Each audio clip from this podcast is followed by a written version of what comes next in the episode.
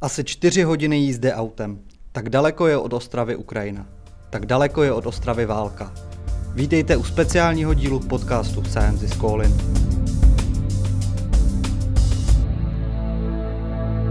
Někomu možná připadá, že válka je daleko. To, že se u nás nebojuje, neznamená, že se nás válka nedotkne. Vede se i na poli informací nebo ekonomiky. Proto dnes natáčíme na ekonomické fakultě. A mým hostem je Radomír Kaňa z katedry mezinárodních ekonomických vztahů Ekonomické fakulty Vysoké školy Báňské Technické univerzity Ostrava. Dobrý den. Dobrý den. Co udělá válka s naší evropskou světovou ekonomikou? Tak samozřejmě je to jako vždycky složitá otázka těch, těch záležitostí nebo těch kde můžeme jít do těch různých spekter, co, eh, které by mohly být ovlivněny, je hned několik. Vzpomeňme nejprve samozřejmě bezpečnostní otázku jako takovou.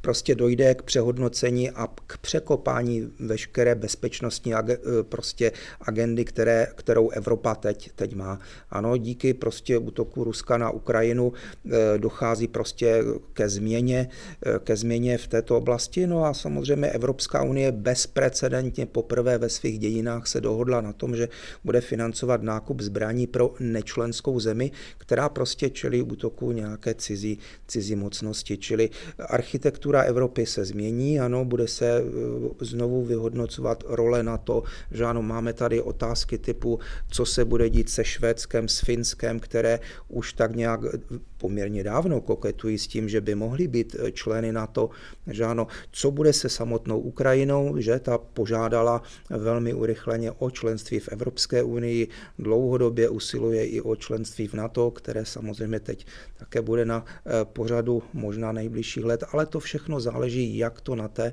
Ukrajině dopadne. Každopádně to bude mít i bezprostřední vliv na nás a tady se dostáváme i k těm bezpečnostně ekonomickým záležitostem. Ukazuje se, že prostě eh, eh, naše připravenost s ohledem na nějaký potenciální konflikt samozřejmě válečný není příliš dobrá, takže eh, konečně dojde tedy k tomu navýšení českého obraného rozpočtu asi urychleně na minimálně ty eh, tak dohodnuté gentlemansky 2%, ale velká změna nastává u Německa, které obrátilo o 180 stupňů a rozhodlo se, že tedy bude masivně investovat do vývoje, do rozvoje armády, zbrojení samozřejmě a to lze očekávat i u dalších zemí. To znamená, bezpečnostní aspekt jednoznačně velmi, velmi tedy značný a potom samozřejmě aspekt ekonomický. Dochází ke změnám eh, samozřejmě na eh, trzích, eh, že ano, kolísají burzy, roste inflace samozřejmě, má to vliv i na měny států, ano, které jsou jak mimo eurozónu, tak i samotného eura. Takže jsme svědky prostě eh, těchto změn a samozřejmě nesmíme zapomenout ani na stále vzrůstající ceny prakticky veškerých energií, které tím pádem také eh, doplní tu inflační spirálu, která nás eh, zatím tedy, zatím tedy čeká asi v menší míře, ale vypadá to tedy, že těch našich lednových 10% asi bude brzy, bude brzy pase a bude to daleko více. Já jsem zmiňoval ekonomickou válku, o té dnes mluvilo také francouzské ministerstvo financí. Její zbraní jsou sankce. Co to vlastně znamená? Jak si máme představit sankci? Když se podíváme na ty současné, je to ta nejvyšší úroveň, jaké mohou sankce být, mohou být ještě přísnější? Tak samozřejmě vždy jde ještě přitvrdit, abych tedy eh, se zaměřil na tu poslední část té vaší otázky, ale obecně tedy k, sankcím Evropská unie má sankce poměrně přesně definovány, jsou to jakási preventivní opatření, která Evropské unii právě umožňují reagovat na různé typy ohrožení, výzev, hrozeb a tak dále, samozřejmě, kde může být terorismus, porušování lidských práv, ale tak také třeba anexe cizího území nebo destabilizace nějaké svrchované země a tím pádem potom tady nastupuje několik typů sankcí, jako třeba v širším slova smyslu to mohou být jakékoliv diplomatické sankce, kdy přerušíte třeba diplomatické styky s nějakou zemí nebo skupinou zemí, nebo potom už úžejí zaměřené různé typy sankcí, eh, což může být třeba zbrojní embargo, nebo tak, jak jsme svědky i nyní, i třeba v v tom roce 2014, když Rusko obsadilo Krym, je to třeba omezení pohybu, vstupu osob, ano, které mají něco dočinění právě s takovými to událostmi, čili zákaz cestování, zmražení majetku a tak podobně. E, dále samozřejmě to může být celá škála hospodářských sankcí, e, o kterých se asi teď především bychom měli bavit. To znamená, e, postihuje to konkrétní tedy hospodářská odvětví, včetně zákazů dovozu ano, různých typů zboží, zákazu investic, poskytování poskytování různých typů služeb, včetně tolikrát toho zmiňovaného SWIFTu a tak dále. Ano, takže těchto sankcí může být opravdu, opravdu celá řada a Evropská unie si jich nachystala poměrně hodně.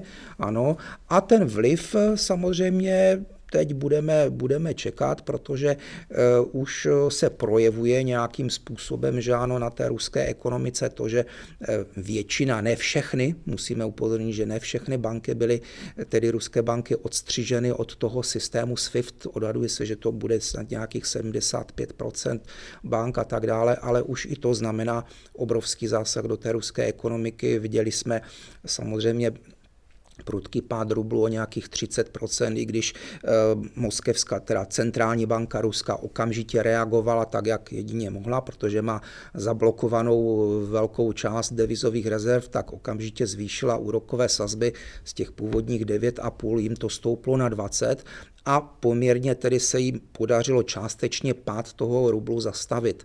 Ale to jsou pouze první dny Zase můžeme říci, že asi se ta ruská ekonomika dlouhodobě na podobné typy sankcí připravovala, protože má zkušenosti právě z toho roku 2014, i když ty sankce zdaleka nedosahovaly takové intenzity, takové razance, ale tedy eh, očekáváme, že nějaká příprava poměrně zásadní proběhla, takže to, jak se teď ta ekonomika zachová, prostě je takové trošku věštění z křišťálové koule, i když očekáváme, že ten eh, díky tomu, že ty sankce jsou tak široce pojaté, tak důrazné, že bude samozřejmě mnohem vyšší ten dopad, ano, než tedy v tom roce 2014, anebo pokud vezmeme jako příklad tedy Irán z roku 2012, kdy eh, to omezilo prostě HDP, omezilo to export příjmy ropy téměř o polovinu a tak dále, což ovšem zase u toho Ruska je specifikum, tam to zatím nehrozí, protože jak vidíme, právě některé ty banky, které se podílejí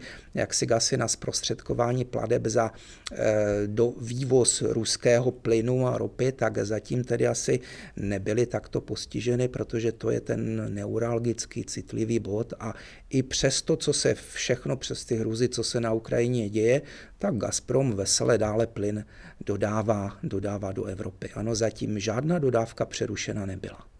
Já vidím, že nemáte křišťálovou kouli, ale přesto vás trošku o to věštění poprosím.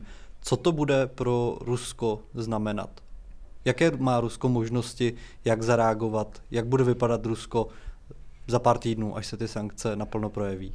Ano, tak samozřejmě pokud by se projevili tak, jak my, tedy nebo ten západní svět očekává, tedy, tak samozřejmě e, obrovské tedy omezení e, činnosti téměř e, naprosté většiny těch ruských bank, že ano, protože ten systém SWIFT, na který oni jsou napojeny, ono to jaksi není systém, který nějak generuje peníze, ale je to informační systém, který umožňuje zprostředkování těch pladeb. Bez toho nemohou účtovat jakékoliv transakce. Ano, takže pokud dojde k takovémuto přerušení, tak samozřejmě e, nelze financovat nic od e, různých typů investic přes nákup spotřebního zboží, ano, e, veškeré služby i uvnitř třeba ruské ekonomiky. A tady teď právě by ta křišťálová koule byla potřeba, protože ten SWIFT takto opravdu velmi razantně může tu ruskou ekonomiku hodně zbrzdit. Ale zase díky tomu roku 2014 eh, ruský systém si eh, zhruba, ale jenom z 20% těch vnitřních transakcí už vytvořil vlastní systém jako něco podobného, jako je SWIFT. Ano, ale jak říkám, ten může zabezpečit pouze asi 20% těch vnitřních transakcí v rámci Ruska. Určitou možností je tady samozřejmě také použití třeba kryptoměn pro, eh, pro platby i do zahraničí nebo využívání platform typu PayPal. A nebo také e, zatím ještě v počátečně fungující čínský systém. Ano, protože ruský obchod je zhruba z 20% navázán na Čínu. Takže tady vidíme, že máme spoustu záležitostí eh, poměrně kontroverzních, to znamená, očekáváme eh, dopad tedy těchto sankcí nejenom SWIFT, o kterém jsme hovořili, ale také zablokování devizových rezerv ruské centrální banky, kterou, které tvoří z dolar sice jenom z 16%, ale z 32% je to euro. Takže když to spočítáme, polovina nebo víc než polovina devizových rezerv je v současné době pro Rusko zablokována. Oni mohou ten pád rublu zastavit nebo intervenovat jenom tedy prodejem zlatých, zlatých zásob, zlatých rezerv, případně tedy čínského juanu který tím pádem by čelil opět devalvačnímu tlaku, což by se nelíbilo možná v některých chvílích jak Číňanům, tak ale třeba i Spojeným státům a dalším zemím, což by zase umožnilo lepší konkurenceschopnost čínského zboží. Takže vidíte, že těch možností je spousta. My samozřejmě teď očekáváme, že se ta ruská ekonomika dostane do značných problémů, eh, protože neočekávala, že ty sankce budou až tak razantní, že ten západ bude tak jednotný, doufala v nějaký ten rozkol, který tady ještě za minulého třeba amerického prezidenta mezi Evropou a USA byl.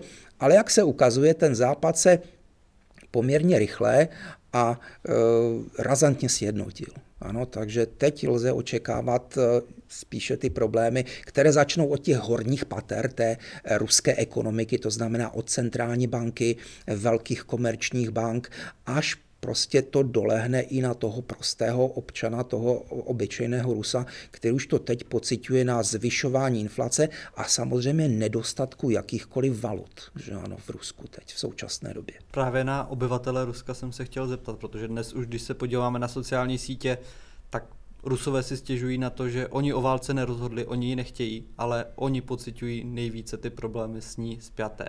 Je to tak? Eh, zcela jistě to na ně dolehne, ano, protože, jak už jsem říkal, nejprve to sice pocítí ty horní patra, už to pocitují ti známí ruští oligarchové, kteří už pomalu začínají trošku lavírovat a kritizovat, že prostě ta válka asi není to pravé, co očekávali, ale postupně samozřejmě i ten normální pracující prostě bude tímto postižen. Jak už jsem říkal, hovoří se dokonce o hyperinflaci, které by, která by Rusko mohla postihnout Eh, samozřejmě nedostatku valut, že ano, eh, spojených právě s problematikou těch devizových rezerv a toho SWIFTu. No a samozřejmě především to může být eh, poměrně rychle i nedostatek v tom, v čem je ruská ekonomika slabá, a to je produkce různého spotřebního zboží. Ano, včetně i třeba některých typů strojírenských výrobků. Ano. Rusko je prostě dobré ve vývozu různých typů surovin, ano, i nějakých těch celků, ale prostě ten spotřební průmysl tam v žádném případě není tak rozvinutý, ano, aby mohl zabezpečit eh, prostě všecko. Ano, a tady v tomto ohledu si myslím, že to bude jak v sektoru služeb, tak v sektoru prostě od elektroniky až po zboží denní potřeby, ano, včetně prostě jenom dovozu některých typů potravin a tak dále, že tamto ten obyčejný ruský občan může, může pocítit, ano. Vy už jste to možná trošku naznačil, ale jak Rusové vnímají ty sankce v kontextu toho, jak vnímali sankce, které přicházely postupně od anexe Krymu v roce 2014? To je právě ten problém. Asi já jsem v Rusku nežil, ano, na to asi byste se musel zeptat eh, lidí, expertů, kteří tam žijí a znají toho eh, skutečně toho ruského člověka a to ruské prostředí, ale obecně, co mohu říci a co znám, eh, jak si o té ruské ekonomice, tak ty sankce od toho roku 2014 na ně nijak tragický dopad neměly. Oni jednak, že si na ně zvykli, jednak se je naučili obcházet a přiznejme si, obcházela to celá řada i těch západních společností, které když byly omezeny v tom exportu a v tom zahraničním obchodě, tak tam prostě přenesli eh, svou ceřinou společnost nebo založili joint venture v tom Rusku a vesele vyráběli dál. Navíc to Rusko tím pádem, ano, dokonce se můžeme, můžeme říci, že v některých oblastech dokonce se daleko více osamostatnilo. Já pokud se dívám, třeba jsou to komponenty na produkci zbrojní výroby, to znamená především systémy řízení palby třeba u tanků. Ano, tam došlo prostě k tomu progresu, že daleko více jsou využívány domácí ruské výrobky, ale třeba se zvýšila i spolupráce s Běloruskem. Ano, to tež platí samozřejmě pro high technologie v oblasti třeba vojenských letadel, ale i civilních letadel. Ano, oni spoustu těch komponent se naučili, ale samozřejmě pořád jich zbývá velice hodně, ano, kde tedy to embargo, které teď bylo nastaveno, to znamená nejenom tedy na zboží eh, vojenské povahy, ale jakékoliv zboží dvojího určení, které by mohlo být použito v leteckém průmyslu, ano, kdekoliv, tak na to je prostě, na to jsou prostě teď sankce. Takže asi ten rok 2014 můžeme říci, ne, ten prostý ruský občan to pocítil jenom tím, že obecně ta životní úroveň počítaná HDP na obyvatele klesla skutečně, ano, ale tedy razantní sankce se tam nijak neprojevily a to Rusko si na ně nějak takto zvyklo. To, co teď máme, je trošku jiná situace, kde opravdu ty sankce jsou eh, ne, můžeme říci, kosmetické, ale opravdu velmi razantní. Ano? A musíme k tomu připočítat i to, že eh, tady máme i taková omezení, která dřív byla naprosto nemyslitelná, uzavření vzdušného prostoru pro jakékoliv ruská, eh, ruské letadla, že ano, nejenom pro Aeroflot, ale i pro ty soukromé tryskáče těch miliardářů, že ano. A eh, tady jenom spíše zbývá, když jste položil tu otázku, zda ty sankce může být, mohou být přísnější, no samozřejmě museli bychom tam do toho omezení toho SWIFTu přidat další ruské banky, které se třeba zabývají tím obchodem s plynem, ropou, ale třeba také uzavření amerického vzdušného prostoru pro ruská letadla. K tomu američané třeba ještě nepřistoupili.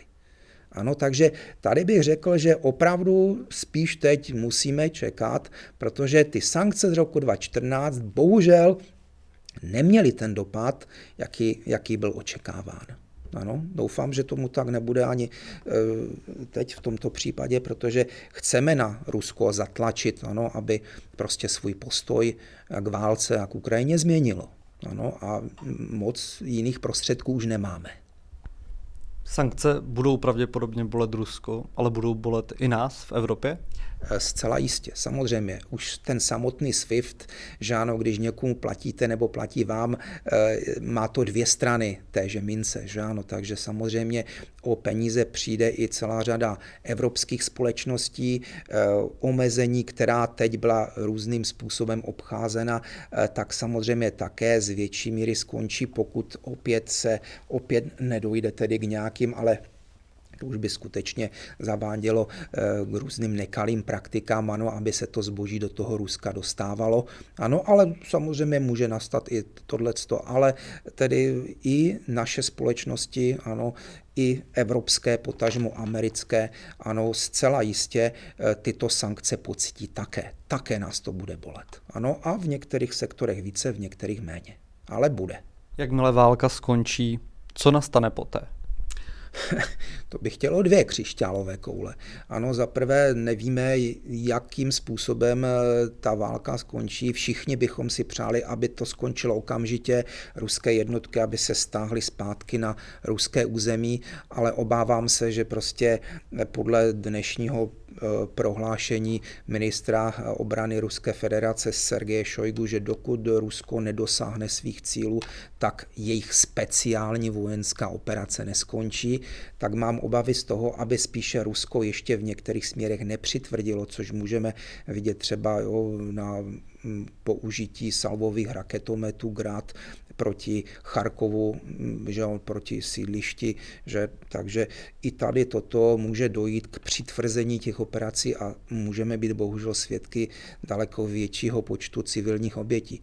V tomto případě opravdu nelze říct si, kdy vůbec ty sankce, ty sankce skončí. Samozřejmě pokud by došlo k nějakému příměří, kdyby se obě strany dohodly a teď by to skončilo, lze očekávat nějaké zmírnění těch sankcí, ale samozřejmě nesmíme zapomínat, že v Rusku by byl pořád třeba u moci Vladimír Vladimirovič Putin, který má ten největší podíl na tom, že prostě k této eskalaci došlo.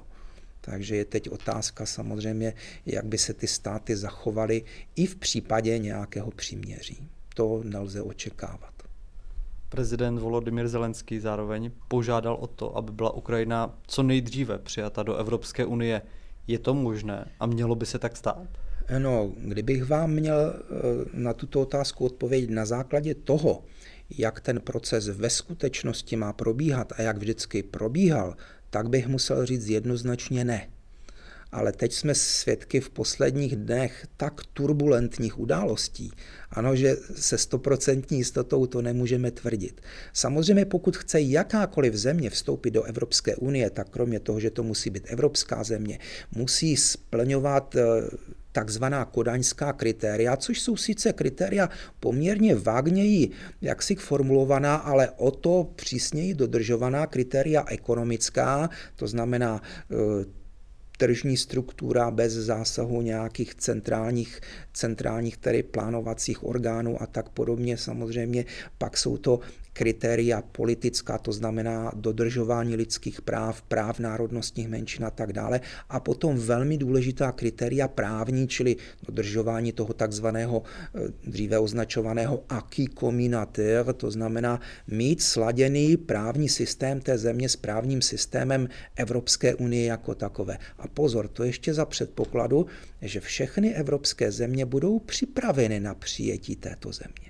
To znamená, eh, teď by se mohlo zdát, že ta Ukrajina nemá šanci, ale jak už se vyjádřila eh, řada představitelů, eh, jakožto symbolický krok by si to dovedla představit. Já bych spíš se přiklánil k tomu, že jak jsme se dozvěděli o té iniciativě osmi prezidentů zemí východní a střední Evropy, včetně tedy našeho prezidenta, udělit Ukrajině alespoň teď takto velmi rychle statut kandidátské země. Což teoreticky by bylo možné, ale opět museli by se shodnout všechny členské státy. To znamená, schůzi hlav členských států by muselo dojít eh, k jednoznačnému tedy souhlasu. Totež teoreticky k, jakékoliv, eh, k jakémukoliv přiblížení se Ukrajině, Ukrajiny plného členství. Ano, čili Tady to všechno teď bude záležet na jednomyslném souhlasu všech členských států EU a nesmíme zapomenout na to, že Ukrajina má sice podepsanou takzvanou asociační dohodu z roku 2017, ale už tehdy ji neodsouhlasilo Nizozemsko v referendu a Nizozemci si dokonce vymínili, protože podmíněně souhlasili s tou dohodou, že v nejbližších letech se Ukrajina nesmí stát členským státem Evropské unie. Takže vidíte, že je to nesmírně složité. Zároveň na druhé straně máme bezprecedentní situaci, kdy eh, něco takového, takové gesto by ty Ukrajince nesmírně morálně povzbudilo. Ale jak říkám, závisí to na jednomyslném souhlasu všech členských států. Náš premiér s tímto vyslovil souhlas. Ale máme ještě dalších 26 členských zemí.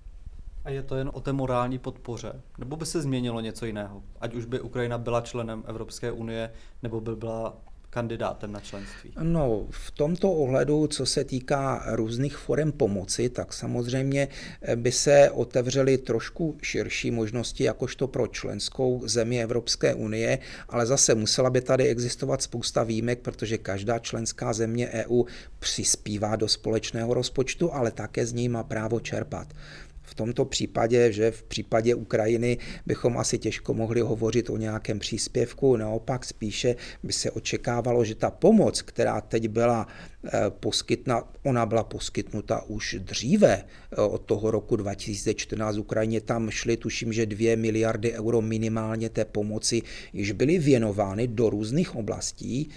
Ovšem víme také, že eh, ukrajinská ekonomika není příliš výkonná a samozřejmě i co se týká míry korupce, tak patří k jednoznačně k nejvyšším v rámci Evropy jako takové. Ano, takže očekával bych, že pokud by k něčemu takovému vůbec došlo teoreticky, tak ta pomoc samozřejmě by byla mnohonásobně vyšší než je teď. A otázka samozřejmě toho, a to víme, Evropská unie není žádný vojenský pakt ani obranný pakt, takže v tomto ohledu by spíše mohlo pokračovat pouze nějaké financování dodávek zbraní ze společného rozpočtu, tak jak jsme byli svědky vlastně eh, to, jak padlo to rozhodnutí v podstatě včera nebo předevčírem, ano, 500 milionů euro zatím, ta první pomoc prostě bezprecedentní v historii EU dodávky zbraní, plus ještě samozřejmě dodávky jednotlivých členských států, včetně České republiky. Radomír Kaňa z katedry mezinárodních ekonomických vztahů. Pane doktore, děkuji vám za váš čas pro podcast Science is Calling. Děkuji a přeji pěkný a klidný den.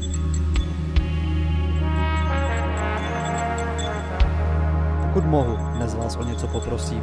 Solidarita, kterou Češi Ukrajině a především Ukrajincům projevují, je neuvěřitelná. Na univerzitě se ale pohybuje také mnoho Rusů. Ti si konflikt zcela jistě nevybrali. Proto prosím, vyhněme se uvalování kolektivní viny. Držme při sobě.